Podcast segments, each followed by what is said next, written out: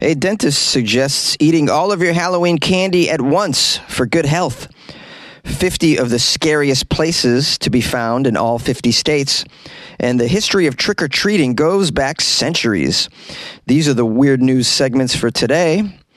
Tuesday on Weird AF News, which also happens to be Halloween. Happy Halloween! Let's do it.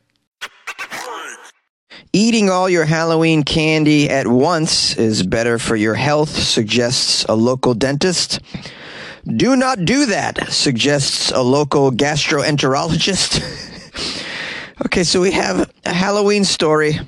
It's Halloween. Happy Halloween, everyone.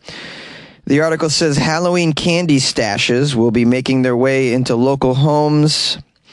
There are steps folks can stay to take out of the dentist's chair. We have here in the story a dentist named Olivia Mason. She works at Almost Heaven Dentistry. She said it's all about exposure time to the sweet treats, but the right course of action might shock you. According to Olivia, quote, it's like much better for your teeth if you sit down and eat your full bag of Halloween candy at one time. I know it might upset your belly, but it's much better for your teeth. Rather than we're going to hang on to this for the next couple of months and every now and then we're going to get in there and get some candy out, this is much, much better. Guys, I hate to say it, but this dentist might have a point. I mean, think about it. What's worse? spiked blood sugar every single day throughout the next three or four weeks, or one single super sugar spike followed by throwing up all that candy. Then you get it out of your system and move on with your life. oh, dentists, they're not real doctors, are they? Now, Olivia says that while sugar free options are obviously the better candy option, there are certain Halloween candies to avoid for better oral hygiene overall. She says, quote, like like the worst kind of candy for your teeth is the sticky, tacky, chewy gummy. Something like chocolate is not great for your teeth, but it's a lot easier to cleanse and remove from your teeth afterward. Dr. Mason says she normally sees more patients, especially children, coming to her office during the winter months because of this consistent exposure to Halloween candy over time, which is why she suggests you just pound it all in one day. just eat all your candy at once, kids, which is it might be a little foolish. She's she's kind of ignoring what's truly possible, given that around Halloween children collect pounds of candy. Doctor, pounds and pounds of Halloween candy. We also have a county health commissioner named Andrew who's weighing in on this situation. Andrew says it's not just your teeth that can feel the impact. This could impact your daily routine starting the night of trick or treating. He says, quote, well, with trick or treat being at night, you know. Now we're talking about candy before bedtime. That can negatively impact sleep if they have too much of the candy around bedtime. We're already to the end of the story, and nobody's even mentioned diabetes. Are we going to talk about diabetes at all? we got two health professionals in this story, just completely ignoring it. Hey, you might die fat with diabetes, but you know, at least you got perfect teeth, everybody. That's what we care about is the perfect teeth. I'm hoping children don't come across this story because they're just going to add that to their argument I can imagine just kids telling the parents, Mom, I just read a story, and apparently nine out of 10 dentists say it's better if I immediately eat this entire giant box of candy in one sitting. Th- this is what the professionals are saying, Mom. So, I mean, I can't agree with eating all your candy at once in a binge session. No, no. You, you got to do the classic Halloween tactic, which is you hide little pockets of candy around the house. You got your little stashes here and there. And if you're a parent, you try to just disallow it around bedtime, of course. That's just common sense. What's your favorite trick or treat candy? I had one yesterday, little tiny 100 grand bar that was available at the doctor's office when I went. Oh, yeah, that's my favorite. A lot of you know that. What's your favorite trick or treat Halloween candy? Call my show 646 450 2012. Happy Halloween the creepiest, scariest places in all 50 states, from rundown prisons to defunct hospitals to hotels with resident ghosts. Discover the creepiest spot in your state if you dare. Yes, I thought I would present some of the scariest places in all over the 50 states. This article is very good. And uh, I'm going to begin by some places I've actually been to, starting in California. The Queen Mary. Have you guys heard of the Queen Mary? It's a boat, it's docked in Long Beach. Embarking on her maiden voyage in 1936, the elegant Queen Mary carried some of the most prominent people from Winston Churchill to Clark Gable. In 1940, the liner was stripped of her luxuries and retrofitted as a World War II troop ship known as the Grey Ghost. After the war, the Queen, Queen Mary was converted back to a passenger ship and eventually retired from service in 1967. Today, she's docked in Long Beach and serves as a floating hotel. But some ghosts of her past are said to remain. Visitors have reported seeing a lady in white, an engineer who died in the engine room, and even several ghost children wearing 1930s era clothing. Guests of the Queen Mary can partake in a Haunted Encounters tour to learn more about the ship's legends. Moving on to Massachusetts, they list as the creepiest place the Lizzie Borden House. In 1892, Andrew and Abby Borden were brutally murdered in their Fall River home in broad daylight. Their youngest daughter, Lizzie, was charged with the crime and later acquitted, though many still believe her to be guilty. The murders remain unsolved to this day and the house has been converted into a bed and breakfast and museum. And those who have spent the night have reported hearing a woman crying and seeing apparitions. A couple of years ago, might have been, a year ago, I saw that this Lizzie Borden bed and breakfast was up for sale. So, uh, and you can stay, you can actually sleep in the room that the parents were murdered in, apparently. I, I did not do that. I visited the museum, though. Uh, yeah, I thought they would do a story out of Salem, Mass, another city that I a city that I lived in for a couple of years. A lot of creepy places there. But they've done the Lizzie Borden axe house. What's that? There's like a, a nursery rhyme or something. It's like Lizzie Borden took an, took an axe, gave her mother 40 whacks. When she saw what she had done, gave her father 41. Something like that. I might have butchered it, but it's along those lines. All right, let's go to Tennessee. Something called the Bell Witch Cave. Never heard of this. According to this Tennessee legend, a farmer named John Bell and his family were tormented for years by a witch, thought to be the spirit of a neighbor named Kate Batts. The family reportedly saw strange looking animals on their property and heard eerie noises in the home. Bell's daughter Betsy even felt mysterious pinches and scratches at night. John Bell became ill and died in 1820, thought to be the work of the witch. Some believe that she never left this area, and today you can tour a replica of the Bell family's cabin.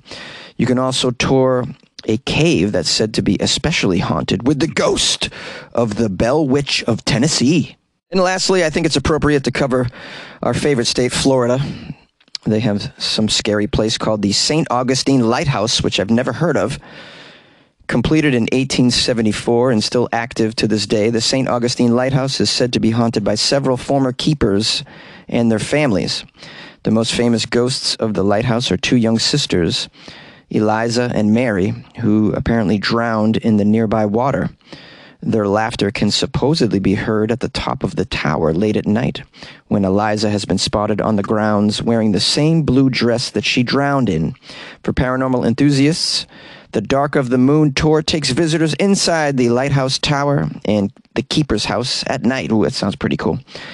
I love doing ghost walking tours, by the way. I've done a handful of them. I think they're pretty amazing. I always thought I'd be good at hosting a ghost walking tour, but I wouldn't be able to help myself. I would have to inject uh, jokes into it, and I don't know if that would ruin the creepy spirit. Anyways, all of these 50 creepy places I will post a link to so you guys can check it out. And maybe there's one in your state that you've been to, or maybe there's one in your state that's creepier than the one they're listing and you'd like to tell me about it. If so, you can email me, funnyjones at gmail.com, and send me a link to this place. I'd like to learn about it. It's all about learning. This is a history lesson, a haunted history lesson. Happy Halloween. The history of trick or treating goes back centuries. It's that time of year, Halloween, when kids get into costume and walk around the neighborhood ringing doorbells and begging for treats. When you think about it, trick or treating is kind of a weird thing. Where did it come from? This story asks. Halloween's origins go back over 2,000 years to the Celtic holiday of Samhain, which marked their new year. Ancient Irish and Scottish people believed the veil between the worlds of the dead and the living grew thin each year on November 1st, allowing demons to roam the earth again. Along with displaying offerings and lighting bonfires for these spirits, the Celts dressed up as the dead, hoping to blend in with the real demons and therefore skirt spiritual confrontations. Fast forward to the 7th century when the Catholic Church was in the business of converting pagan holidays into God fearing holidays. They turned the Celts' demon dress up party into something called All Saints' Day, moving their celebration of the Church's heavenly saints to November 1st. The Church's holiday was also called All Hallows or Hallowmas, with hallow meaning holy. By the early 11th century, the church had also designated November 2nd as All Souls Day, an occasion on which to honor the dead who are awaiting in purgatory before being sent to heaven. All Souls Day became an occasion for door to door souling. Poor people would visit the homes of the wealthy, offering to pray for the homeowner's dead loved ones in exchange for something called soul cakes. The practice was soon taken over by children who asked for money ale or food. Kids asking for ale. Could I please have some ale, sir? you seem a little drunk. How many houses have you been to? Only 14. What about the ale, sir? Now, back in Scotland and Ireland, children were doing similar activities, but in costume. They visited households promising not prayers for the dead, but entertainment. Guising children would put on a disguise and bring some talent door to door, such as singing or reciting poetry, in exchange for certain treats. You might think that this practice simply migrated along with Europeans to the United States. It was practiced in early 20th century Irish and Scottish immigration communities, but trick or treating didn't really spread until the 1920s and 1930s, while Halloween pranking raged. Uh, it says here the the term trick or treat first appeared in the early 20s when several Canadian newspapers used variations of it. We have here a 1923 article published in a Canadian journal describing a quiet Halloween, noting that, quote, treats, not tricks, were the order of the evening. This was begin, the beginning of the term trick or treat. In the U.S., the earliest recorded example of this phrase dates to 1928. We have here in Michigan, residents claimed something called dreaded Halloween night when they'd encounter on their doorsteps the fatal ultimatum tricks or treats uttered in a merciless tone by some small child who clutched in one grubby fist a small chunk of soap capable of eliminating the transparency from any number of your windows. Halloween candy solicitation paused during World War II because of sugar rationing, but it came back stronger. The mid 20th century's growing and thriving suburbs presented ideal routes for trick or treating kids, and more individually wrapped candy made the whole process easier for the homeowners. Overall, the practice has taken on a much more innocent tone than its historical demonic, poverty stricken, or mischievous iterations. Trick or treat is now a less literal phrase. A few children today have intentions to pull a prank if they're not offered any candy, and if a house doesn't wish to participate in the fun, they can simply turn off their porch light to avoid the attention of the little ones, not unlike the ancient Celts who played dead to avoid demonic confrontation. So, there you have it. The history of trick or treating. It comes from demons. Yeah, demons. Yay! Hello, everyone, and thank you for joining me for this episode of Weird AF News, the Halloween edition. I appreciate your time. I want to give a shout out to everybody that reached out to me wishing me a happy Halloween. I, I very much appreciate that. It's one of my favorite holidays because it's so weird. I just love it. I'll be going to a Halloween party at a comedy club this evening. That should be pretty fun. I'm going to bring some candy for for the comics. Um, you're wondering what candy are you bringing, Jonesy? I've, I've decided to keep it simple, and I bought two huge bags of Twix. I like Twix, and a lot of people like Twix.